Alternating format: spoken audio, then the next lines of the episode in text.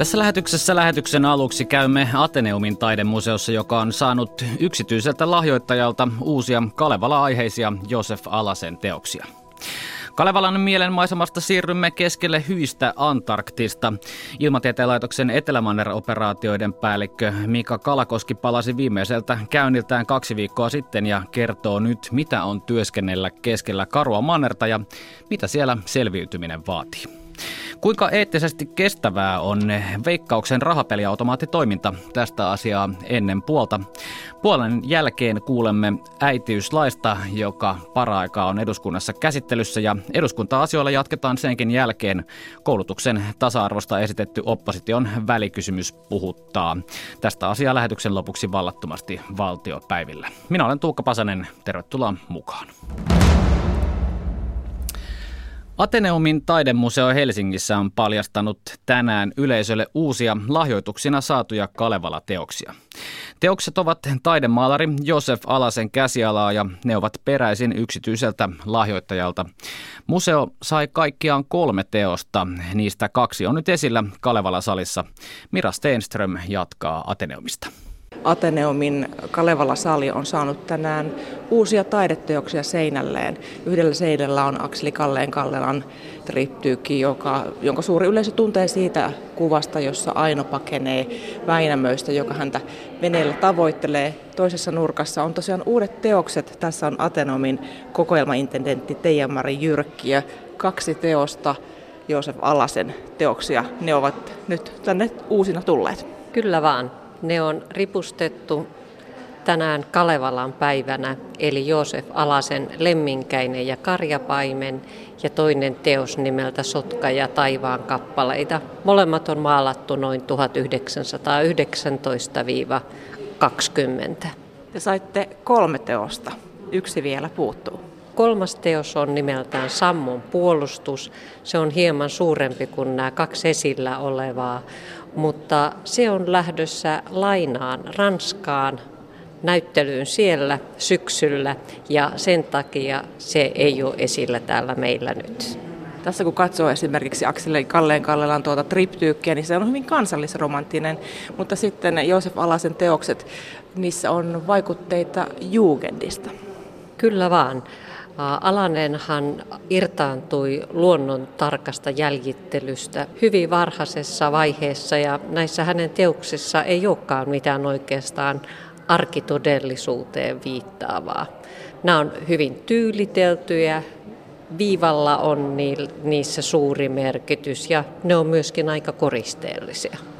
Jos katsotaan tuota Lemminkäinen ja Karjapaimen teosta, niin siinä on tässä valossa näyttää hyvin tuosta tummilta sävyiltä. Sitten siinä on semmoista vaalean sinistä, vaalean harmaata, joutsenia, tuonelan virta ilmeisesti siinä on kuvattuna. Mainitsit juuri nämä Alasellekin tyypilliset elementit, eli hänen Kalevalan maalauksissaan säilyy loppuun asti juuri nämä tunnusmerkit, joutsenet, tuonelan virta ja dekoratiivinen kasvillisuus nämä henkilöt, eli lemminkäinen ja karjapaimen, niissä ei tai heille ei juurikaan ole mitään yksilöllisiä piirteitä, mutta kun löytää sen runon, johon johon tota, noin, tämä tapahtuma liittyy, niin sen perusteella voidaan päätellä, että ketkä siinä maalauksessa ovat kuvattuna. Kalevala on, on kuvattu meillä kuvataiteessa kuitenkin jonkin verran, mutta suurelle yleisölle Josef Alanen on jäänyt hieman tuntemattomaksi. Kuka hän oli? Joosef Alanen oli eh, minun iso iso setäni. Eh, mummini Maine Vartiovaara, oma sukuaan Alanen setä, joka syntyi Tampereella 1800-luvun lopulla. Ja ikävä kyllä kuoli aika nuorena, 34-vuotiaana ainoastaan Espanjan tautiin ja lapsettomana, joten sitten meillä on ollut ilo saada näitä tauluja laajempikin suku haltuunsa myöhemmin ja seinille. Tässä siis on lahjoittajasuvusta, lahjoittajasuvun edustaja Anna Vartiovaara. Kuinka paljon Josef Alaselta jäi tällaisia Kalevala-aiheisia tauluja? Niitä on useimpia kymmeniä, että mm, suvusta tiedän, että mm, ainakin semmoiset pari kolmekymmentä taulua pitäisi olla suvulla hallussa edelleen. Miksi annatte nyt taulut sitten tänne Atenomiin kaiken kansan nähtäville? Me osaltamme mietittiin isäni ja sisarusteni kanssa, että mikä olisi juuri näille teoksille oikea paikka. Ne on meidän mielestä kulttuurihistoriallisesti niin tärkeitä sekä tämän Kalevala-kuvaston vuoksi että ihan sitten taiteellisesti niin hienoja, että meidän mielestä ne kuuluu koko Suomen kansalle. Et meillä on ollut ilo ja etuoikeus elää näiden kanssa, ihastella niitä omissa olohuoneissamme, lapsuuden kodissa itselläni tai mummilassa, mummilan seinällä. Mutta nyt oli aika tuoda ne koko Suomen kansan nähtäville. Ihan äsken näit nämä ensimmäistä kertaa nämä kaksi taulua, jotka nyt ovat esillä, niin minkälainen fiilis tuli, kun olet kuitenkin yhdenkin näistä tauluista niin nähnyt ihan oman kodin olohuoneessa? No siis oikeastaan sydämessä läikähtää ilo ja lähes tulee kyynel silmiin, että on varma, että itse taiteilija olisi myös ollut todella mielissään siitä, että nyt sekä Suomen kansa että myös ulkomaalaiset museossa kävijät pääsevät näitä katsomaan. Että tämä on meillä lahjoittajien kannalta ehdottomasti oikea paikka ja aivan mahtavaa, että työt pääsivät myös heti seinälle. Se ei ole aina ihan selviö. Teija-Mari Jyrkkiö, jos ajatellaan tämmöistä kulttuurihistoriaa, niin kuinka merkittäviä ja arvokkaita nämä teokset on tässä Kalevala-kokoelmassa? Nämä on tietysti Ateneumin ja kansalliskallerian näkökulmasta todella merkittäviä. Kalevala on meidän kansalliseepos ja Kalevalan kuvittajia ei kuitenkaan ole hirveän paljon. Sä mainitsit tässä aluksi Akseli Kalleen Kallelan. Lisäksi meillä on tässä esillä Ekmannin muutama työ ja sitten tuoreempina nämä Heikki Virolaisen teokset. Se, että täällä nyt kuuluu myöskin Joosef Alasen ääni, niin sehän rikastuttaa tätä näyttelyä ihan valtavasti. Voidaan vaan todeta, että me ollaan erittäin kiitollisia ja iloisia siitä, että nämä teokset päätyivät tänne. Näin totesi kokoelma intendentti Teija-Mari Jyrkkiö. Toinen haastateltava oli taulut lahjoittaneen suvun edustaja Anna Vartiovaara. Toimittajana oli Mira Steenström. Ja Kalevala-aiheesta Etelämantareelle. Suomalainen Finnarp-tutkimusretkikunta palasi tammikuun puolivälissä Etelämantereelta talven komennukseltaan Aboa tutkimusasemalta. Ilmatieteen laitoksen Etelämanner-operaatioiden päällikkö Mika Kalakoski kävi vielä toisellakin reissulla Etelämantereella nyt helmikuussa. Mutta millaista on työskennellä äärimmäisissä olosuhteissa, kuinka pysyä järjessään hengissä ja kuinka tarkkaa suunnittelua elämä yleisesti Etelämantereella vaatii, siitä puhutaan nyt. Tervetuloa studioon Mika Kalakoski. Kiitoksia. Mika Kalakoski, kysytään alkuun, että Suomessa on nyt hämmästelty näitä pakkaskeleja täällä, että on, tuntuu kireältä ja kylmältä. Miltä ne on maistunut sinulle? No kyllä ne tuntuu kanssa kireältä ja kylmältä, että, että kylmä on kylmää etelässä ja pohjoisessa. Että tuntuu täällä siinä, missä sielläkin. Kyllä, näin on. Äh, aloitetaan tuosta talven komennuksesta ihan yleisesti. Finnarp retkikunta tänä talvena oli tuolla Abua tutkimusasemalla, mutta mitä siellä tänä talvena tehtiin? No siellä oli tänä talvena oli tämmöisiä Suomen Akatemian rahoittaja, rahoittamista tutkimuksista geologien kampanja, joka liittyy Kodvona supermantereen repeämiseen. Eli siellä oli tämmöinen näytteottokampanja ja tutkijat jatkaa sitten työtään täällä Suomessa ja näytteiden parissa. Eli tämä kenttäkampanja toteutettiin ja Meillä on siellä pysyviä mittalaitteita sitten, jotka ympäri vuoden mittaa ja niiden huolto, huolto tehtiin, että, että ihan rutiini, rutiinihommia ja lisäksi sitten pikkasen parannettiin tutkijoiden työ- ja asuintiloja, eli sinne vähän lisättiin sitten neljälle tutkijalle paremmat, paremmat asuinolot. Eli tutkimusasema on nyt entistä suurempi ja ehompi. Kyllä näin on. Öö, no mennään tuohon itse elämään, kun mennään Etelä-Mantereelle. Tämä Suomen Etelä-Manner tutkimusasema Aboa sijaitsee Kuningatar Moodin maalla noin 130 kilometriä rannikolta ja noin 5000 kilometrin päässä Etelä-Afrikan Kapkaupungista. Se on rakennettu vuonna 1988 vai oliko se nyt 89? 88 lähti Finlar-retkikunta sinne alueelle ja he rakensivat sen sitten, tammi, tai saivat valmiiksi tammikuussa 1989, että, ensi talvena tai etelän kesän aikana on sitten aseman 30-vuotisjuhlat. Onko juhlallisuuksia tiedossa? Kyllä, varmaan jotain keksitään siellä. Mutta millainen tuo asema on ihan konkreettisesti? Se on tämmöisistä eristetyistä moduleista koottu paikan päällä. Eli siinä on semmoinen noin 2500 asuinneliötä. Siinä on päärakennuksessa tämmöinen messi, mikä toimii monitoimitilana, eli siellä ruokaillaan ja sitten vietetään vapaa-aikaa kanssa. Saatetaan katsoa elokuvia siinä illalla ja siinä sitten myös palaverit pidetään. Siinä on pieni radiohuone ja sitten tämmöisiä asuinhyttejä, sauna ja vähän teknistä tilaa, että aika vaatimaton ja sitten ulkona on toinen rakennus, joka koostuu viidestä tämmöisestä modulista, jotka on kyllä samassa lämpökierrossa tämän aseman päärakennuksen kanssa. Että siellä sitten mahtuu lääkäri ja kahdeksan tutkijaa asumaan näissä kopeissa. Ja nyt siis sinne tehtiin neljälle lisää tilaa. Näin. Joo, eli nyt on yhteensä yhdeksälle. Niin juuri. no miten jos ajattelee tuota päivää, päivää, mitä siellä asemalla tapahtuu, niin millä päivä alkaa? Miten se kuluu?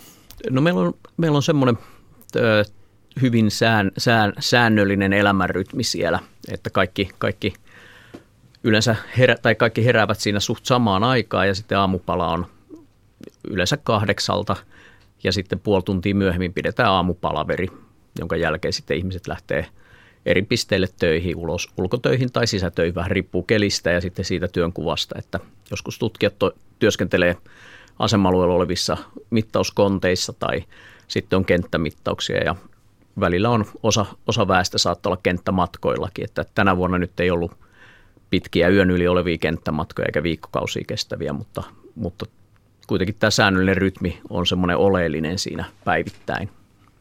Mitä sinun henkilökohtaisiin päiviisi asemalla kuuluu? No se vähän riippuu, ketä kollegoita siinä on samaan aikaan, mutta tämmöisiä rutiinitehtäviä on säätietojen, säähavaintojen lähettäminen muille, muille asemille.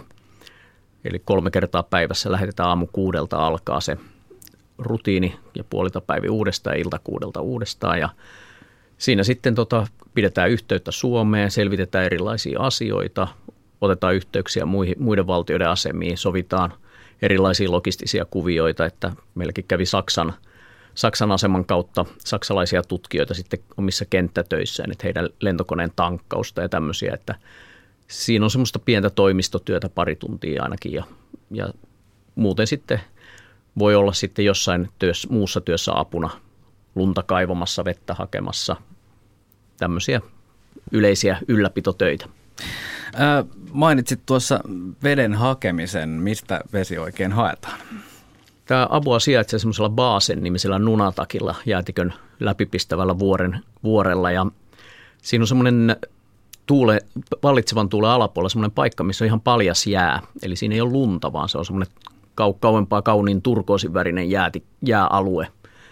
Ja säteilylämpö sulattaa sitten semmoisen vesipatjan sen jään pinnan alle. Ja tuossa yleensä joulukuun alussa, kun poraa reijän siihen kairalla, niin sieltä voi pumpata sulaa vettä. Ja me haetaan sitten telakuorma-autolla vettä sinne aseman käyttöön, niin sieltä jäätiköltä. Ja se on varmaankin puhdasta Etelä-Mantereen jäätikön vettä. No se on niin puhdasta, että sen sähkön johtavuus on pienempi kuin akkuvedellä, että akku, aseman akustoihin ei tarvitse viedä erikseen vettä, eikä, että sen saa suoraan jäätiköltä. Ja se on pikkasen huono janon sammuttajakin, että sitten pitää olla vähän muualta mineraaleja ja suoloja sitten kuitenkin saatavilla. Että Asema on kuitenkin lämmin, vaikka Etelämantereella on kylmä, joskin kesä, Etelämantereen kesä siihen aikaan, kun siellä työskennellään meidän talven aikaan. Mutta kuinka tuo asema pidetään lämpimänä? Meillä on tällä hetkellä siinä tämmöinen ihan dieselgeneraattorit, ja me päivisin käytetään niitä, niitä erilaisissa töissä tarvitaan sähköä ja mittauksissa mahdollisesti, riippuu pikkasen kaudesta. Öisin suljetaan generaattorit, jolloin sähkönkulutus on pienempi. Meillä on tukena sitten siellä aurinkopaneelijärjestelmä ja sitten akusto. Eli kaikki perustoiminnat toimii yöllä kanssa, että radio, radio- ja viestikeskus on toiminnassa ja sitten siellä on sen verran iso varaa, lämminvesivaraaja tai glykolivaraaja, joka, jossa sitten tämä vesi kiertää tai pattereissa kiertää lämmin vesi, että se ei jäähdykään niin tämmöisinä tavallisina päivinä, että sitten kun on myrsky, niin se on sitten eri asia, että asema jäähtyy vähän tehokkaammin. Ää, niin myrskyt ovat ehkä vähän toisenlaisia kuin meillä jokin pieni tällainen ää, syysmyräkkä. Vaikka Etelämantereen kesä on toki lämmin, niin minkälaisia nuo, tai lämmin ja lämmin, millaisia myrskyjä Etelämantereella oikein on? No siellä on todella voimakkaita yleensä sitten, että niitä tulee semmoisia niin yleensä, yleensä kolmen neljän päivän jaksoissa. Ne on vähän vaihtelee vuo, vuosittain, että millainen kesä on, mutta tota, tuulen nopeudet menee helposti, helposti saavuttaa semmoisen 25 metriä sekunnissa, mutta 40 metri sekuntimetrin myrsky on ollut ja, ja myös sitten niin kuin mittausdatasta on nähty semmoisia 58 metriä sekunnissa. Että kyllä ne, ne on niin kuin ihan äärimmäisen voimakkaita hirmun myrskyluokkaa. Mutta nämä moduulit kuitenkin se kestävät. Kyllä ne on ihan hyvin kestänyt. Että meillä oli yksi semmoinen kontti, merikontti, jossa meillä, mikä oli harustettu, harustettu vajereilla maahan ja siellä oli kaksi moottorikelkkaa sisällä. Ja nämä, tämä kontista yksi harus oli pettänyt, niin se oli siirtynyt kolme metriä silti, vaikka se oli suhteellisen painava möykky siinä. Tuulella on voimaa. Teette välillä matkoja tutkimusasemalta mittauspisteille, huoltoasennustöitä, mitä ikinä, ja matkat voivat ulottua, ulottua jonkin matkan päähän, noin 150 kilometrinkin päähän asemalta. Olenko oikeassa? Joo, toki, toki pidempiäkin kenttämatkoja on tehty sitten erilaisia mittauksia, mutta meillä on nyt vakituisia mittauspisteitä, niin rannikolla on yksi sää, sääasema, joka on 150 kilometrin päässä, mikä kuuluu tämmöiseen jokavuotiseen rutiiniin, mutta toki, toki sitten – on erilaisissa kampanjoissa ollaan sitten siirrytty sisämaahan maahan päin enemmän ja saatettu olla, olla paria viikkoakin reissussa aina sitä asemalta. Niin tämä 150 kilometrinkin päähän meno ei ole kuitenkaan ihan sama kuin hyppäisi tästä autoon ja karauttaisi kohti Tamperetta. Minkälaista on suunnittelu ja varautuminen, kun lähdetään liikkeelle Etelämantereella ja millä ylipäänsä liikutaan? No meillä on ö, ajoneuvoja siellä, meillä on moottorikelkkoja, ja nämä moottorikelkat on varustettu tämmöisillä hätä, hätäpakkauksilla, eli aina kun asemalta lähtee, niin siinä kelkan mukana on kiinteästi teltat ja keittimet ja muut var- ja vähän muonaa ja polttoainetta. Ja kun lähdetään maastoon, niin me kuitenkin otetaan sitten leiriytymisvälineet, jos, jos on tarkoitus olla yön yli, mutta sitten, sitten joka päivis, päivä, päivisissäkin toimissa, niin nämä varusteet on mukana, jos keli yllättäen muuttuu huonoksi, koska se liikkuminen on aika mahdotonta – se, jos tuo tämmöiset white-out-olosuhteet, eli lumi lentää, lentää ja tulee lunta, niin se on ihan niin kuin pumpulipallon sisällä ajais ja siinä ei näy sitten jäätikön pinnan muotoja, sehän ei ole tasasta. Siellä voi olla puolitoista metriä korkeita tuulenmuovaamia kinoksia ja jos semmoiseen ajaa, niin sitten siinä ollaan kohta kelkan kanssa nurja, se on sylissä siinä ja luita voi murtua ja mu- vahin, loukkaantumisia sattua. Meillä on turvallisempi vaihtoehto, sitten meillä on pari tämmöistä autoa, joissa on suuret pyörät ja ne on tehty niin kuin, näistä pyöristä saadaan ilmaa pois sillä tavalla, että ne kulkee hyvin siellä kovan lumen pinnalla. Et niillä, on, niillä on aika mukava matkustaa, mutta ei niilläkään ihan mahdottomia voi tehdä. Että aina ollaan varauduttu siihen, että jotain voi mennä pieleen ja matka keskeytyy ja silloin jäädään paikoille ja on varusteet pysyä lämpimänä ja olla muutama päivä siellä. Tapahtuuko näin usein? No ei, ei usein tapahdu, mutta kyllä näitä tässä parinkymmenen vuoden aikana, mitä on itse ollut, niin on tapahtunut, että tämmöinen hätäpakkauksen merkitys on ihan, ihan tärkeä, että on joskus jopa lentokoneella on apualle mennessä, niin satelliitti informaatio kertonut, että taivas on kirkas, mutta se ei, siinä havainnoissa ei näy, että jäätikön pää, päällä on sumu, eli kotivuori näkyy, kun lentää päälle, mutta siellä vuoren juurella on, on paksu pilvikerros aina 50 metriä, että sitten on laskeuduttu sadan kilometrin päähän, missä on hyvät olosuhteet ja pistetty iloinen leiri pystyyn ja odotettu parempaa keliä. Tänne tutkimusasema Aboalle mahtuu tätä nykyään siis 16 henkilöä työskentelemään, jos nyt oikein lasken. No sinne mukavasti mahtuu semmoinen 16 henkeä. Siellä on muutama näitä aseman päärakennuksen hyteistön neljälle hengelle, että ne on pikkasen ahtaita tuommoisen kahden kuukauden asumiseen, joten siellä on vähän niin kuin varasänkyjä, että nytkin itsenäisyyspäivänä meillä sattuu olemaan vähän vieraita siellä, eli meillä oli siellä lentäjiä ja saksalaisia, saksalaisia tutkijoita ja logistiikkahenkilöstöä, jotka oli sitten matkalla, matkalla juuri sillä hetkellä ja meidän asemalla.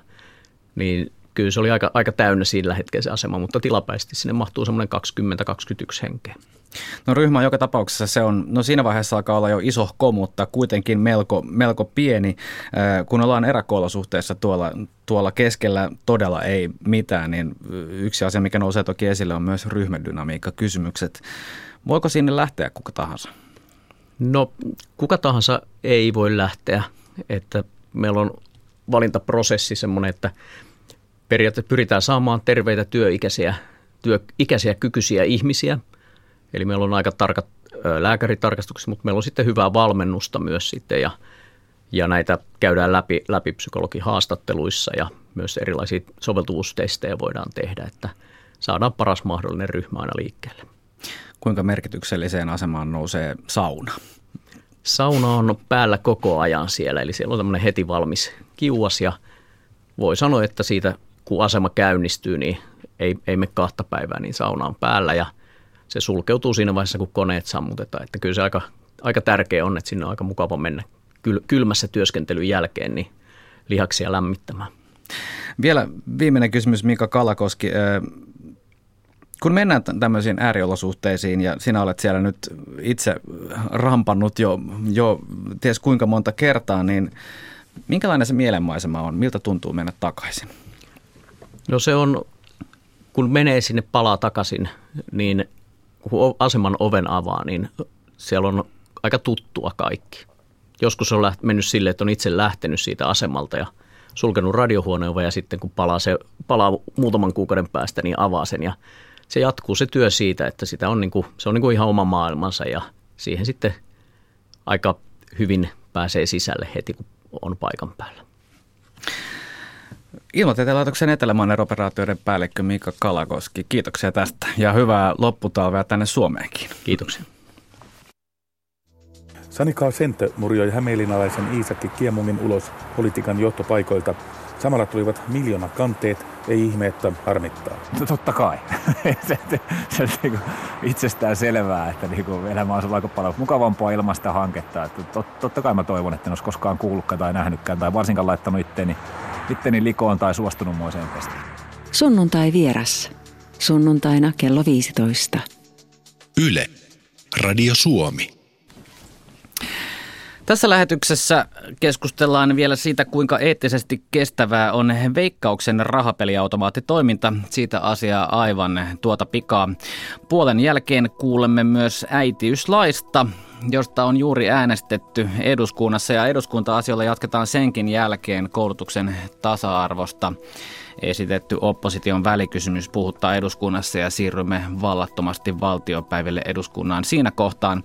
Kerrotaan tähän väliin kuitenkin, että aamupäivällä kun keskustelimme ajantasassa Mauri Pekkarisen kanssa yritystukiasioista, niin Yle on julkaissut hyvin pitkän ja analyyttisen artikkelin verkkosivuillaan. Yle selvitti pitkään piilossa olleet verotuet. Suomen valtio antaa satoja miljoonia euroja pörssiyhtiöille, jotka maksavat samaan aikaan jättiosinkoja. Kannattaa käydä lukemassa tämä ja tästä aiheesta on myös tänä iltana lisää asiaa A-studiossa. Kun Veikkaus ja siihen viime vuonna sulautettu raha-automaattiyhdistys eivät ole aikaisemmin suostuneet antamaan tarkkoja tietoja rahapeliautomaattien sijoittelusta, niin nyt julkisuuslakiin vedotten Seuralehti on saanut nämä tiedot Veikkaukselta. Lehti luovutti tiedot THLn, Helsingin yliopiston ja Peliklinikan tutkijoiden analysoitaviksi. Tuloksista seuraa kysymys, miten eettisesti kestävää ja vastuullista Veikkauksen peliautomaattitoiminta on. Erikoistutkija Jani Selin Terveyden ja hyvinvoinnin laitoksesta tutkii rahapelipolitiikkaa. Hän avaa aluksi tutkimusaluettaan. Arpaislain perimmäinen tarkoitus on vähentää ja ehkäistä rahapelitoiminnasta aiheutuvia sosiaalisia, terveydellisiä ja taloudellisia haittoja. Tämä on tavallaan se meidän rahapelipolitiikan tärkein tavoite ja siihen sitten kiertyy erilaisia, valvontatoimia, tutkimusta, seurantaa – mutta tiivistää rahapelipolitiikkaa on tällaista yhteiskunnan harjoittamaa rahapelitoiminnan ohjaamista ja Suomessa vielä erityisen vahvasti, koska meillä on tällainen valtiollinen rahapelimonopoli. No siihen riittyy myös se, että sillä rahapelitoiminnalla kerätään tuottoja, ja niin, niin kuin sanotaan, hyvin tarkoituksiin. Niin, millä, millä tavalla tämä, tämä asettuu sitten tähän rahapelipolitiikkakokonaisuuteen?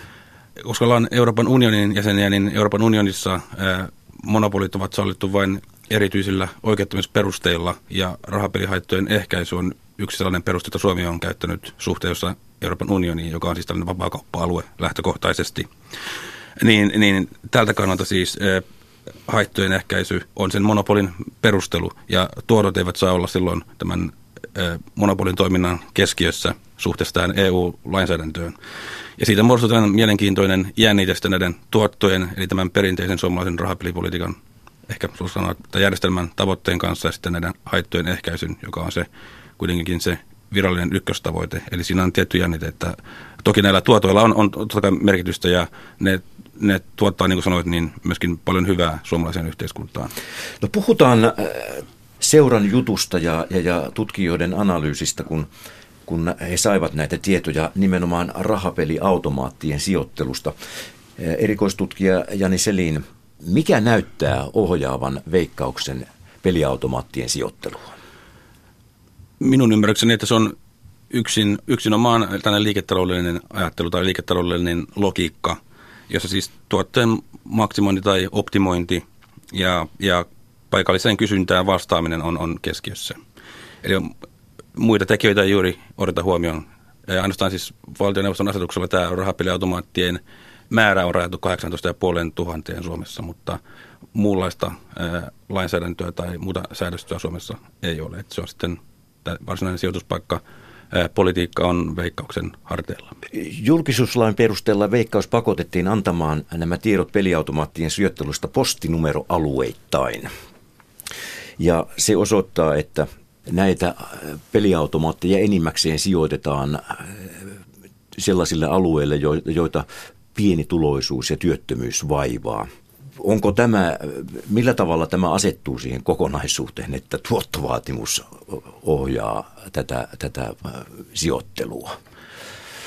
No siis me tiedetään hyvin tarkkaan suomalaisten ja kansainvälistenkin tutkimuksen osalta, että, että pienituloisemmat ja vähävaraisemmat pelaavat rahapelejä, siis käyttävät ö, ansioistaan suurimman osan rahapelaamiseen. Tämä niin kuin on, on Suomessakin hyvin, hyvin selkeä. Ja muutenkin ehkä keskimääräistä aktiivisempia rahapelien pelaajia. Tietenkin siihen liittyy monenlaisia selittäviä tekijöitä, kuin vaikka tällainen ää, ehkä myös pyrkimys parempaan elämään jopa, että luodaan mielikuvaa siitä, että on suuria potteja tiedossa ja näin poispäin, niin näin Seuralehdessä Veikkauksen myyntijohtaja Pertti Koskenimi sanoi, että sijoituspäätöksiä tehdään sen mukaan, että automaattia sijoitetaan määrällisesti oikeisiin paikkoihin sen mukaan, että tuottotavoitteet saavutetaan. Sillä ei ole merkitystä sosioekonomisen aseman kanssa. Mitä tästä on pääteltävissä, kun tuossa Jani Selin äsken sanoitte, että, että vähävaraiset, työttömät ja tällaiset ovat ikään kuin, ikään kuin taipuvaisimpia näitä pelaamaan, ehkä siinä toiveessa, että, että sippi laukeaisi. Joo, kyllä. Ja siis juuri tämä, sanot nyt tuorot ja tämä liiketaloudellinen näkökulma on, on korostuu siinä tällaisten yhteiskuntapoliittisten näkökulmien kustannuksella tässä rahapeliautomaattien sijoittelussa. Ja ää, silloin tämä keskeinen rahapelipolitiikan tavoite, eli haittojen ehkäisy ja vähentäminen ei, ei, ei ole siinä niin, kuin, niin oleellisella sijalla. Ja mun mielestä niin tämä rahapeliautomaattien suhteet on keskittyminen sellaisille alueille, joiden asukkailla on kaikkein vähiten varaa – hävitä rahansa on omiaan lisäämään näitä taloudellisia haittoja. Ja se on mun mielestä myös oikeudenmukaisuuskysymys, että se ei ole kovinkaan oikeudenmukaista. Varsinkin kun tämä rahapelitoiminta on siis valtion, valtion hallussa. Eli tässä ikään kuin valtio verottaa rahapelaamisen kautta kovemmin pienituloisia. Ja rahapelaamisella voidaan ajatella olla myös merkittäviä tulonsiirtovaikutuksia, että siinä sitten, koska suomalaiset häviää noin 1,8 miljardia euroa vuodessa rahaa rahapeleihin. Veikkaus sanoo kuitenkin itse yhteiskuntavastuuraportissaan 2015, että tavoitteena on vastuullisen rahapelaamisen edistäminen sekä maltillinen ja kestävä kasvu. Erityistä huomiota kiinnitetään vahvaan kuluttajasuojaan, peliongelmien ennaltaehkäisyn sekä vilpin ja rikollisuuden torjuntaan. Kun äh, tuossa myyntijohtaja sanoi, että sinne sijoitetaan, missä tuotot ovat suurimpia, niin erikoistutkija Janni Selin Terveyden ja hyvinvoinnin laitokselta. Näettekö tässä ristiriitaa, että onko myyntijohtaja vai yhteiskuntavastuuraportti eri, niin kuin, eri linjoilla? No kyllä siinä tietynlainen jännite, että muun muassa se yhteiskuntavastuuraportin linjaus toteutuu, aika, toteutuu äärimmäisen huonosti tässä ainakin kuluttajien suojelun ja haittojen ehkäisyn kannalta. kyllä niin kuin sanoin, niin tutkimukset useista eri maista osoittaa, että rahapeliautomaattien alueellinen keskittyminen näille sosioekonomisesti haavoittuville alueille lisää pelaamisen käytetyn rahan määrää, siis tämä rahapelien saatavuus. Se saattaa myöskin nostaa pelihaittojen riskiä, eli niiden, niiden riski lisääntyy niillä asuinalueilla. Ja vaikka olisikin niin, että siellä, niin kuin olen ymmärtänyt, että Veikkaus sanoi, että, että tämä tarjonta on myöskin tarkoitettu näille liikkuville, asioiville ihmisille, niin kuitenkin tosiasia on se, että se on pysyvästi siellä se korkeampi saatavuus näillä useilla tällaisilla sosioekonomisesti haavoittuvilla alueilla. Tietenkin tämä ei ole mikään tällainen niin kuin tilastollinen keskimääräinen yhteys, että ei ole aina niin, että jos alue, asuinalue on eh, hieman sosioekonomisesti haavoittuva, niin siellä oli sitten välttämättä enempää rahapeliautomaatteja. Mutta... No, Veikkauksen hallintoneuvoston puheenjohtaja Ilkka Kanervan mukaan vähävaraisilla ihmisillä pitää olla oikeus ja mahdollisuus käyttää peliautomaatteja. Jos ja kun peliautomaattien sijoittelua kauppojen auloihin ja kioskeihin vähennettäisiin, niin loukkaisiko se tätä, tätä Kanervan tavoittelemaa tasa-arvoisuutta? No siis vähentäminen ei, ei, ei varmasti, kun mä en ihan tarkkaan ymmärrä, mitä Kanerva tässä, mihin hän mihin, mihin hän on kommentoimassa. En ole kuullut kenenkään esittävä, että vähävaraisten alueelta pitäisi poistaa kaikki rahapelitarjonta. Tuskin kukaan tällaista ajattelee, vaan ilmeisesti ainakin useimpien omani, oma ja muidenkin tutkijoiden näkökulma on ollut se, että tässä pitäisi herättää niin kuin, äh, yhteiskunnallista keskustelua ja myöskin sitä, että olisiko syytä tarkemmin säännellä näiden rahapeliautomaattien ja muunkin rahapelitarjonnan niin kuin, paikallista saatavuutta. Huomioidaan juuri tällaiset sosioekonomiset tekijät, jotka ovat tunnettuja myöskin riskitekijöitä eh, vakavampien rahapeliongelmien kehittymiselle.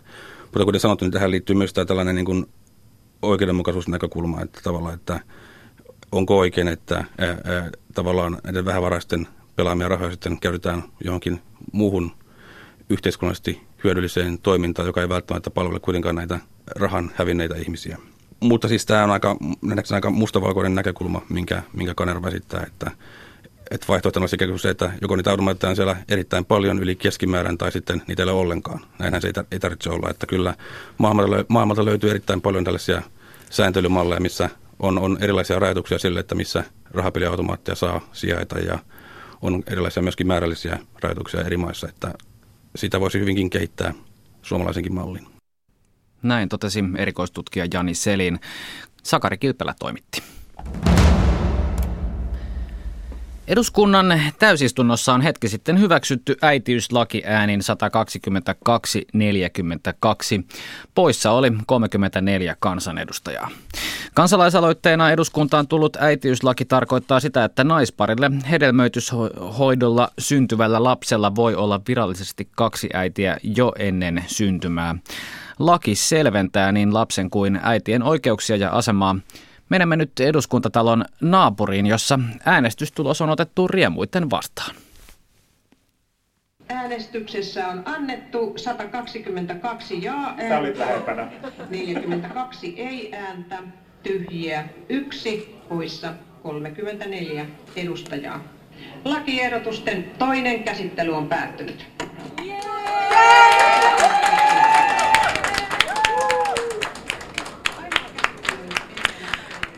Täällä eduskuntatalon vieressä olevassa kirjastossa kohotettiin juuri pillimehut äitiyslain kunniaksi. Käynnissä on sateenkaariperheet ry järjestämä tilaisuus ja tuota äänestystä seurattiin tuollaiselta valkokankaalta. Täällä on paikalla sateenkaariperheitä ja myös muita tämän äitiyslain tukijoita.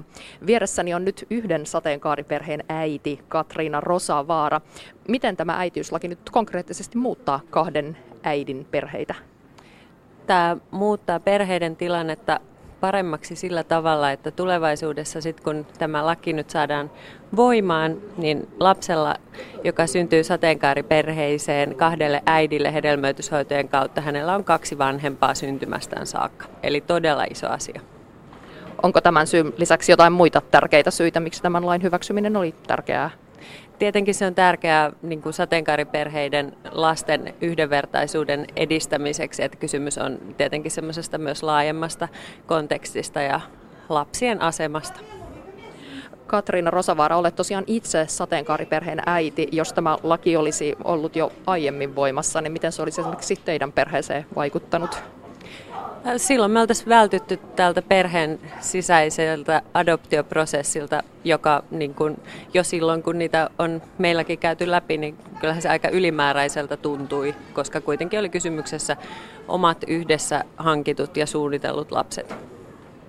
Aivan, tosiaan aiemmin vaati kahden äidin perheessä tätä sisäistä adoptiota, joka saattaa, saattoi viedä myös, myös aikaa.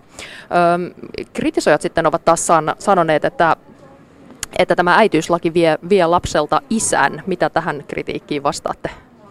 No siihen ei oikeastaan ole muuta kuin se yksi vastaus, että näin ei ole. Että tämän nykyisen äitiyslain avulla kukaan lapsi ei menetä isänsä, vaan kysymys on itse asiassa täysin päinvastaisesta asiasta, eli siitä, että lapsella on kaksi vanhempaa heti syntymästään saakka. Et tilannehan on se, että nykyisin hedelmöityshoitolaki määrittelee ne luovuttajan niin kun, sille lahjoitukselleen asettamat ehdot, Eli niin kun se on hedelmöityshoitolaki, joka määrittää sen, että millä tavalla ne niin kun lahjoitetut sukusolut käsitellään jatkossa. Ja sitten taas näissä perheissä syntyvät lapset saavat itse myöskin Suomen lain perusteella selvittää niin kun oman alkuperänsä, kun he täyttävät 18 vuotta. Ja tämä koskee siis myöskin niin kun naispareille syntyviä lapsia hedelmöityshoidoissa. Eli ei huolta. Tätä äitiyslakia yritettiin saada aikaiseksi jo edellisen hallituksen loppumetreillä, silloin se ei edennyt. No nyt sitten tuli tämä, tämä kansalaisaloite ja tätä kansalaisaloitekampanjaa tuki monet, monet järjestöt, kuten Väestöliitto, Suomen UNICEF, Pelastakaa lapset, Kat- Katriina Rosavaara. Mistä tämä tuki kertoo? No, tämä kertoo siitä, että tässä oli kysymys hyvin selkeästi lapsen edusta. Et sit, niin kun järjestöjen oli tosi helppo varmasti sen takia lähteä mukaan, että se oli niin kun hyvin itsestään selvästi nähtävissä se syy, että miksi meille tällainen laki tarvitaan kansalaisaloite on kerran aiemmin johtanut lakimuutokseen, kun tasa-arvoinen avioliittolaki hyväksyttiin. Ja nyt siis tosiaan tämä äitiyslaki. Voiko näiden kahden tapauksen perusteella vetää johtopäätöksiä, että kansalaisaloite on seksuaali- ja sukupuolivähemmistöille perinteistä lainsäädäntöä toimivampi keino ajaa oikeuksia? No ehkä tässä vaiheessa voidaan näin, niin kuin tällainen johtopäätös vetää, että ainakin tällä hetkellä niin kuin viime vuosien aikana näin on, että tämä kansalaisaloite on avannut tällaisen mahdollisuuden, mutta kyllä niin kuin mielestäni pitäisi kuitenkin niin kuin pohtia ehkä laajemmin sitä, että mistä on kysymys, jos niin kuin seksuaali- ja sukupuolivähemmistöjen niin kuin yhdenvertaisia oikeuksia edistävät lakialoitteet joudutaan pyöräyttämään sieltä kansalaisaloitteen kautta, että miksi ne ei edisty. Ja tällä hetkellä meillä on siellä myös muita vähemmistöjä koskevia aloitteita niin kuin tulossa käsittelyyn eduskuntaan. Et selvästi tälle on ollut tarve tällaiselle kansalaisaloitejärjestelmälle. Katriina, Katriina Rosavaara, kiitoksia haastattelusta ja nyt palataan takaisin Pasilaan Tuukan luokse. Kiitoksia Ilona Turtola sinne postitalolle. Ja jatketaan eduskunnan äitiyslakiäänestyksestä eteenpäin suoraan sinne eduskuntaan. Keskiviikkoiseen tapaan kolme kansanedustajaa on vallattomasti valtiopäivillä. Elina Päivisen haastateltavina. Ole hyvä Elina. Eduskunnan valtiosaliin ovat tällä kertaa kokoontuneet Hanna Sarkkinen Vasemmistoliitosta, Petri Honkonen keskustasta ja Ville Tavio perussuomalaisista. Tervetuloa. Kiitos. Kiitos. Kiitos. Noin puoli tuntia sitten tuolla suuressa salissa hyväksyttiin äitiyslaki äänin 122-42 ja sen perusteella, kuten tuossa äskenkin kuultiin, naisparille syntyvän lapsen suhde molempiin vanhempiinsa voidaan vahvistaa jo ennen lapsen syntymää. Tämä kansalaisaloitteena tänne eduskuntaan tullut esitys on jakanut kansanedustajia. Miten itse äänestitte? Hanna Sarkkinen. Äänestin luonnollisesti kansalaisaloitteen puolesta. Tämä on hieno päivä, ollaan viety taas lasten oikeuksia ja sateenkaariperheiden oikeuksia eteenpäin. Mä näen, että tämä on tällainen asia, missä kaikki voittaa, mutta kukaan ei häviä. Ja oli hienoa, että eduskunta hyväksyi tämän kansalaisaloitteen selkein äänin. Ville Tavio. Äänestin myös tuon kansalaisaloitteen puolesta ja se on hyvä, että tulee kansalaisaloitteita ja tässä tein aika tuota huolellista harkintaa lakivaliokunnassa, joku itse siellä oli tätä käsittelemässä ja päädyin sitten, että hyödyt olivat suuremmat kuin haitat. Petri Honkonen. Äänestin myöskin kansalaisaloitteen puolesta. Mä olen itse suhtautunut tähän ennen kaikkea lasten oikeuksien ja lapsen edun näkökulmasta. Riippumatta siitä, minkälaiseen perheeseen lapsi syntyy, niin hän on sitten samalla viivalla. Perussuomalaisten ja keskustan ryhmässä on ollut myös tämän lain kiivaita vastustajia. Miten repivä äitiyslaki on ollut ryhmissänne, Ville Tavio? Perussuomalaisilla oli ihan vapaat kädet ja jokainen edustaja pohti sitä itsenäisesti. Kyllä itse ainakin huomasin, että tuossa oli sekä puolustajille että vastustajille ihan, ihan hyviä argumentteja molemmilla. Ja kuten tässä kollega Honkonen, Honkonen äsken sanoi, niin itsekin kallistuin just siihen, että tämä kuitenkin turvaa sitä lapsen etua siinä tilanteessa, jos naisparin ei-biologiselle äidille sitten esimerkiksi sattuisi jotain, tai tälle biologiselle äidille kummalle vaan, niin siinä turvataan lapsen oikeutta sekä elatukseen että perintöön. Petri Honkonen, minkälaista keskustelua tämä on keskustaryhmässä herättänyt?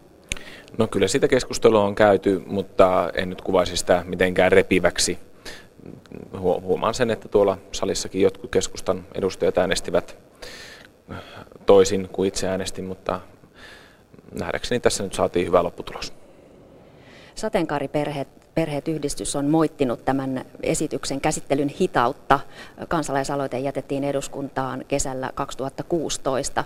Mikä tässä kesti? Hanna Sarkkinen. No tietenkin tämä yleinen lainsäädäntötilanne on aika ruuhkainen, että meillä on täällä paljon lakeja käsiteltävinä isoja uudistuksia kesken, eli, eli ei tämä ole ehkä ainoa lakiprosessi, joka on ollut hieman hidas, mutta varmaan myös sit siellä valiokuntakäsittelyssä haluttiin erittäin laajasti kuulla asiantuntijoita. Totta kai kansalaisaloitteet vaatii arvokkaan käsittelyyn ja ei niitä saa turhaan viivytellä, mutta toisaalta arvokkaaseen käsittelyyn kuuluu myös perusteellinen käsittely. Niin Ville Tavio perussuomalaisista olit siis tässä lakiovaliokunnassa, joka nimenomaan käsitteli tämän aloitteen. Kyllä, se käsiteltiin lakivaliokunnassa hyvin asianmukaisesti. Kuultiin asiantuntijoita laajasti ja se oli osa syy, mikä tietenkin pitkittää sitä käsittelyä. Mutta tässä on ollut niin paljon sitten muutakin lainsäädäntöä, että ehkä sen takia se ei niin nopeasti tullut. Olisi toki suotava, että kansalaisaloitteet käsiteltäisiin aika nopeasti, ja ne pitääkin käsitellä aika nopeasti ennen kuin vaalikausi päättyy, koska ne raukeaa muuten. Mutta hyvä, että saatiin käsiteltyä. Tämä on siis vasta toinen kansalaisaloite, joka hyväksytään täällä eduskunnassa. Ensimmäinen oli samaa sukupuolta olevien avioliitto. Miksi tämän tyyppisiin lakeihin tarvitaan kansalaisaloite? Miksi hallitukset eivät tällaisiin esityksiin kykene, Petri Honkonen? No, tämä on tietenkin hyvä kysymys. Nämä on luonteeltaan tällaisia niin kuin, aika vahvasti kansalaistenkin arvoja jakavia kysymyksiä, johtuneeko sitten siitä, että näistä ei hallitusohjelmaneuvotteluissa mielellään puolueet sitten sovi nimenomaan tämän tyyppisistä kysymyksistä. Mutta äh, hyvä, että kansalaisaloiteinstituutio nyt tässä mielessä toimii ja sitten näitä kansalaisten, kansalaisten toivomia äh, lakeja saadaan sitten vietyä myöskin läpi. Hanna Sarkkinen. Ehkä se myös kertoo vähän äh, kansan edustajien ja hallitusten uskallusten puutteesta, uskalluksen puutteesta, että ei uskalleta äh, viedä läpi tällaisia arvokysymyksiä tai jakavia kysymyksiä. Mutta että on erittäin hyvä, että meillä on tämä kansalaisaloitetyökalu, että näitä tärkeitä parannuksia tasa-arvoon ja tässä tapauksessa myös lasten oikeuksiin saadaan tehtyä. Mutta tietysti toivoisin, että myös hallitukset ja puolueet näitä saisivat vietyä eteenpäin mennään mekin asioissa eteenpäin, niitä riittää valtavasti täällä eduskunnassa. Hallitus on toistanut, ettei se aio lähettää sote-uudistuksen valinnanvapauslakia etukäteen EU-komission tarkasteltavaksi. Eilen kaikki oppositiopuolueet yhdessä vaativat, että hallitus varmistaa komissiolta valinnanvapauden yhteensopivuuden EUn kilpailuoikeuden kanssa. Miksi näin pitäisi tehdä? Hanna Sarkkinen.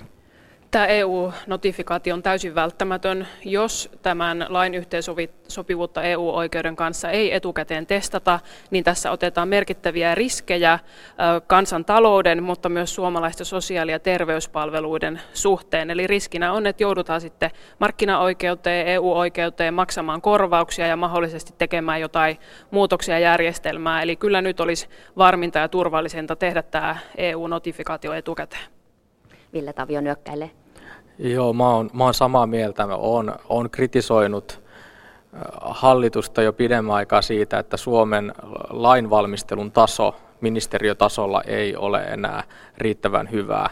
Ja tämä osaltaan kyllä osoittaa sitä, jos ei pystytä aukottomasti sitä varmistamaan, että se on EU-oikeuden mukainen. Petri Honkonen, miksi tätä valinnanvapausesitystä hallitus ei halua viedä komissioon? No tässä asiassa on monta puolta. Mun käsitykseni mukaan Euroopan komissio ja myös sitten EU-tuomioistuin ovat jossakin määrin eri linjoilla tässä, tässä asiassa. Ja se käsitys, mikä mulle on muodostunut, niin tämä jotta tätä esitystä viedään eteenpäin ja niin kuin on tarkoituskin viedä eteenpäin, niin se ei sulle pois, vaikka sitten jälkeenpäin EU-vaatimuksesta siihen tehtäisiinkin muutoksia. Mun käsitykseni mukaan se on, se on aivan mahdollista, että uudistusta voidaan viedä määrätietoisesti eteenpäin ja sitten jälkikäteen tehdä tiettyjä muutoksia, jos EU niitä vaatii. Hanna Sarkkinen, miltä tämä kuulostaa? Ei kuulosta yhtään hyvältä, että, että juuri tuli tämä uusi tuomio Slovakian tapauksesta, mihin Suomi on perustellut sitä, että ei tarvitse notifioida, ja se nyt muuttui sitten EU-oikeudessa, sen tulkinta, ja jolloin myös se pohja siltä, että ei tarvisi notifioida, on pudonnut pois. Mutta minusta se ei ole kestävää peruste, että muutetaan sitten jälkikäteen, jos tarvii, koska kyllähän meidän pitää pystyä rakentamaan semmoinen sosiaali- ja terveydenhuollon uudistus, joka kestää vuosikymmeniä tästä eteenpäin, joka on varma, eikä oteta tällaisia hallitsemattomia riskejä, että sitten jälkikäteen todettaisikin, että, että pitää yhtiöittää tai pitää tehdä jotain muita muutoksia EU-vaatimuksista. Että kyllä ne täytyy selvittää etukäteen. No nyt täytyy muistaa, että Euroopan komissiohan samaan aikaan vaatii Suomelta sote-uudistuksen läpivientiä osana kestävyysvajeen torjumista ja vähentämistä, vaatii näitä tiettyjä rakenneuudistuksia, johon myös sote-uudistus kuuluu. Ja mitä tulee tähän Slovakian tapaukseen, mun käsitykseni mukaan siihen prosessiin EU-tuomioistuimessa ja muuten meni lähestulkoon kymmenen vuotta, eli mä en näe, että me voitaisiin meidän isoja rakenneuudistuksia pistää jumiin sen takia, että me pelkästään odotetaan, odotetaan niin kuin EU-notifikaatiota tiettyihin se uudistuksen osiin. Vielä lyhyesti Hanna Sarkkinen. No, yksi ongelma tässä hallituksen esittämässä sote-uudistuksessa onkin nämä kustannukset, eli, eli näyttää siltä, että tämä hallituksen esittämä markkinaehtoisuuteen perustuva malli tulee merkittävästi lisäämään kustannuksia, eikä suinkaan niitä säästämään, jolloin myös nämä kestävyysvajetavoitteet kyllä myös vaarantuu. Ja ei tämä notifikaatioprosessi etukäteen tehtynä vie kuin joitain kuukausia, eli kyllä se olisi ihan mahdollista ja vastuullista tehdä etukäteen. Tällä viikolla sote- ja maakuntauudistuksesta on tehty myös selvityspyyntö oikeuskanslerille ja tämä pyynnön tekijä on HUSSin eli Helsingin ja Uudenmaan sairaanhoitopiirin valtuuston VT-puheenjohtaja SDP Maija Anttila ja hänen mukaansa on perustuslain hengen vastaista, että kunnissa valmistaudutaan jo uudistukseen esimerkiksi palkkaamalla henkilöstöä, vaikka nämä sote- ja maakuntalait eivät ole vielä voimassa. Miten te katsotte tätä kuntien sote-valmistelua? Ville Tavio. Niin, kunnat ovat vain järkeviä, niiden on pakko toimia sillä tavoin, että se varmistetaan se, se tota, oma pesä sitten, jos tämä uudistus menee läpi. Mutta nyt kun on katsottu tätä tämän päivän keskustelua ja on, on huomattu, että kokoomuksestakin osa on perussuomalaisten kannalla, eli että uudistus pitäisi laittaa jäihin, ehkä unohtaa kokonaan ja lähteä tekemään uutta ja parempaa, niin miten on, kyllä varmaan keskustan sisälläkin aika moni tuskailee, että ajetaanko näin huono uudistus. Miten vastaa Petri Honkonen? No, täytyy aina täytyy muistaa se, että tämä nyt on kolmas hallituskausi, kun tehdään, tehdään tätä sote, sosiaali- ja terveyspalveluiden uudistusta. Et mun mielestä meillä ei kyllä ole, ole myöskään sitten niille meidän äänestäjille ja kansalaisille tilivelvollisena mahdollista nyt pysäyttää enää tässä vaiheessa tätä uudistusta. Ja se valmistelutyö, mitä siellä maakunnissa ja kunnissa on tehty, niin se on tietyillä alueilla jo hyvin pitkällä ja se on todella hyvää valmistelua. Et mun mielestä olisi todella sääli niin kuin heittää ne hyvät mallit, mitä esimerkiksi omassa Keski-Suomen maakunnassa meillä on tehty, niin romukoppaa. Mutta kiire tulee joka tapauksessa, jos lait halutaan saada maaliin touko-kesäkuun vaihteessa. Miten arvioitte lyhyesti vielä, että tässä käy Hanna Sarkkinen? Mun mielestä ainoa vastuullinen ratkaisu tässä tilanteessa olisi lykätä maakuntavaaleja eduskuntavaalien yhteyteen, jolloin meillä olisi tässä pelivaraa notifioida nämä lait ja tehdä tämä lainvalmistelu huolella ja saataisiin ehkä myös kansalaiset siinä tilanteessa uurnille paremmin. Eli kyllä tähän, tähän hallituksen esitykseen tästä valinnanvapauslaista liittyy niin merkittäviä ongelmia, että me tarvitaan aikaa niiden korjaamiseen. Ville Tavio. Se on hirveää, että tehdään uusia vaaleja, joille on aika vaikea esittää kunnollista legitimiteettiä ja se on hirveää, että julkisen puolen rahaa annetaan valua yksityisille terveystuottajille miljarditolkulla käytännössä tulevaisuudessa. Luonnollisesti mä toivon, että hallitus tästä järkiintyisi ja nämä, nämä lait pistettäisiin jää, jäihin nyt. Tämä keskustelu tässä tilassa jatkuu aivan varmasti sote-uudistuksessa, mutta mennään sote-uudistuksesta, mutta mennään nyt siihen päivän aiheeseen, eli opposition välikysymykseen koulutuksen tasa-arvosta. Keskustelu käy parhaillaan tuolla salissa. Tämä on siis neljäs välikysymys koulutuksesta tai koulutusleikkauksista tällä vaalikaudella. Miksi oppositio haluaa jälleen nostaa koulutuksen tikunnokkaan? Hanna Sarkkinen. Nämä tehdyt koulutusleikkaukset, nämä syö Suomen tulevaisuuden kasvupohjaa, nämä syö talouden pohjaa, nämä syö pohjaa ihmisten elämässä menestymisen edellytyksiltä. Tässä ollaan niin isojen asioiden kanssa leikkimässä, että näistä asioista on syytä puhua. Ja tänään erityisenä teemana on koulutuksen eriarvoisuus ja periytyvyys. Ja onhan tämä erittäin vakava tilanne, että Suomessa koulutus on voimakkaasti periytyvää, eli köyhien lapset ei kouluttaudu niin pitkälle kuin rikkaiden, ja jotain pitäisi tehdä. Ville Tavio perussuomalaisista. Talouden nousukausi on alkanut ja on elpynyt kansan, kansainvälisten suhtanteiden vuoksi ja ja myös suomalaisten yritysten vuoksi, joten tässä olisi nyt aika kääntää suunta ja koulutusleikkauksien sijaan panostaa lisää koulutukseen. Ja aivan kuten, kuten edustaja Särkkinen tuossa sanoi, niin se on tärkeää, että turvataan oppilaiden tasa-arvoinen mahdollisuus koulutukseen ympäri Suomen, jotta sitten turvataan se mahdollisuuksien tasa-arvo, joka tulevaisuudessa ne huippuosaajat luo tänne Suomeen, jotka sitten tekevät niitä keksintöjä ja innovaatioita, joilla tätä Suomea pidetään huippumaana myös jatkossa. Oppositio esittää tässä välikysymyksessä maksuttomuutta lukioihin ja ammattikouluihin, lisää aloituspaikkoja ja lähiopetusta ammatilliseen koulutukseen, päivähoito-oikeuden palauttamista kaikille. Petri Honkonen keskustasta, mistä rahat näihin uudistuksiin otettaisiin? No sitä pitäisi ehkä kysyä näiltä oppositioedustajilta, jotka näitä sinänsä ei mitään uusia asioita esittävät. Tänä aikaisemmat kolme välikysymystä on menneet vähän sellaisen juupaseipäs keskusteluun, että kuka hallitus on tehnyt mitkäkin leikkaukset, edellinen vai nykyinen. Mä toivon, että nyt oikeasti kuullaan uusiakin avauksia sieltä oppositiorintamalta, mihinkä tätä suomalaista koulutusta kehitetään. Mä itse toivoisin todella, että me nyt päästäisiin jo vähän katsomaan sinne tulevaisuuteen ja ennen kaikkea siihen, että millä tavalla me tätä koulutusta kehitetään. Mun mielestä me on ehkä liikaa keskitytty nyt yksi kouluaste kerrallaan, peruskoulu, toinen aste, ihan hallituksesta riippumatta, yksi kerrallaan koulutusjärjestelmän osien kehittämiseen. Me tarvittaisiin äh, niin kuin, ikään kuin isompi ja laajempi ote. Minkälaisia uusia avauksia oppositiolla koulutuksen suhteen on, Hanna Sarkkinen? No vasemmistoliitto esittää esimerkiksi toisen asteen eli lukioiden ja ammattikoulutuksen aitoa maksuttomuutta, jotta se ei olisi kenenkään kouluttautumisen este, kun pitää maksaa jopa tuhansia euroja kirjoista ja oppimateriaaleista. Me esitetään myös, että oppivelvollisuusikää jatketaan koskemaan toista astetta, koska on vaikea nykyelämän työmarkkinoilla pärjätä ilman peruskoulun jälkeistä tutkintoa, mutta sitten esitetään myös varhaiskasvatukseen ja sinne koulupolun alkuun muutoksia, esimerkiksi esiopetuksen pidentämistä vuodella, jolloin saataisiin myös sieltä toisesta päästä sitten tasattua näitä lähtökohtia lapsille. Ville Tavio perussuomalaisista. No nyt puhutaan mielestäni kuitenkin siitä, että panostetaanko koulutukseen, lisätäänkö rahaa koulutukseen vaiko ei. Ja perussuomalaiset ovat sitä mieltä, että rahaa koulutukseen tulisi lisätä, koska se on investointi tulevaisuuteen. Ja se tulee tulevaisuudessa maksamaan itsensä takaisin Suomen kansantalouteen. Mistä ottaisitte sitten mahdollisesti pois tähän, lisäisitte tähän koulutukseen?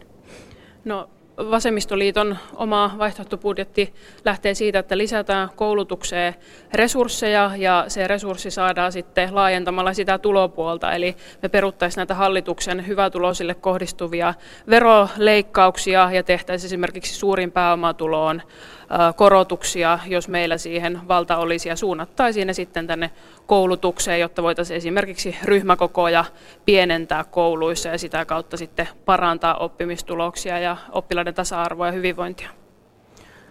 Koulutuksen pitäisi olla vähän niin kuin autoveron poisto se ei suoranaisesti luo budjettivajetta siksi, että se hyvin nopeasti maksaa itseään takaisin. Itse asiassa autoveron poistossa käytti vähän samanlaisia kysymyksiä, että jos autovero poistetaan, niin mistä budjetti korvataan. Ja sitten kävikin ilmi, että kun autoveroa vähennetään, niin silloin autoja itse asiassa myydään enemmän ja tuleekin enemmän verotuloa. Eli samalla tavoin tarkoitan, että että jos ajatellaan se, että se, se saadaan nuoria lapsia vähemmän syrjäytymään ja samoin sitten kansantalouteen saadaan parempaa työvoimaa ja saadaan ennen kaikkea ne huippuosaajat sieltä löydettyä sieltä nuorten opiskelijoiden joukosta, niin se on meille positiivista tulosta. Aikamme on lopuillaan ennen kello 15 uutisia. Aivan lyhyesti koulutuksen rahoituksesta ja palkoista kiistellään myös tuolla kentällä. Helsingin yliopisto on tänään lakossa, jopa historialliseksi kutsutussa lakossa, ja kaikkia yliopistoja koskee nyt lakkovaroitus maaliskuulle. Riittääkö teiltä ymmärrystä lakoille? Aivan lyhyt vastaus. Kiitos. Petri Honkonen? No mä oon aika varovainen ottamaan kantaa näihin työmarkkinakysymyksiin, että en mielelläni lähde, lähde tähän ottaan kantaa. Ville Tavio? No minä taas ymmärrän kyllä, koska tämä on pitkään jatkunut leikkauslinja ja mä näen myös, että sen olisi nyt aika muuttua. Hanna Sarkkinen Vasemmistoliitosta. Mä ymmärrän erittäin hyvin näitä yliopistolaisia, jotka on nyt lähtenyt historialliseen lakkoon ja annan heille kaiken tukeni. Että kyllähän tässä on taustalla näitä leikkauksia, mutta myös yliopistolai epäonnistunut muutos. Ja sitten myös ihan tämä, että mikä on korkeakoulutuksen ja tutkimuksen arvostus. Se tarvii arvonpalautuksen. Kiitos vierailusta vallattomasti valtiopäivillä Hanna Sarkkinen Vasemmistoliitosta, Petri Honkonen keskustasta ja Ville Tavio perussuomalaisista. Kiitos. Kiitos. Kiitoksia. Ja kiitos Elina Päivinen sinne eduskuntaan. Ylen sivuilta voi käydä katsomassa myös eh, uutisen, että Suomi tienaa enemmän kuin syö. Poikkeuksellisen huikeat talousluvut. Näin kertovat tilastokeskuksen ennakkotiedot viime vuoden talouskehityksestä. Ne ovat uutisen mukaan hykerryttävää luettavaa, eli talouden osalta ainakin Suomessa porskutetaan tällä hetkellä ilmeisen hyvin. Huomenna ajantasassa muita asioita. Kriittinen kommentti somessa ei ole vielä kriisi, mutta kriisi voi syntyä, jos some-strategiakseen valitsee hiljaisuuden tai vain positiivisten asioiden peukuttamisen. Viestintä kannattaa tyvenenkin aikana, sillä vain siten voi itse vaikuttaa siihen, mitä yrityksestä puhutaan. Somekohut ja mainekriisit kirja on lyhyt koonti erilaisista kriiseistä ja maineen hallinnasta. Vai voiko mainetta hallita? Sitä kysytään aamupäivän ajatasassa, kun tänne saapuu vieraaksi kirjan tehnyt Sallamaari Muhonen. Hyväntekeväisyydestä puhutaan iltapäivällä. Se perustuu keskinäiseen luottamukseen. Voin luottaa, että apu menee sanottu kohteeseen, mutta mikä on hyväntekeväisyysyhteiskunta? Siitä huomenna, nyt kello kolmen uutisiin.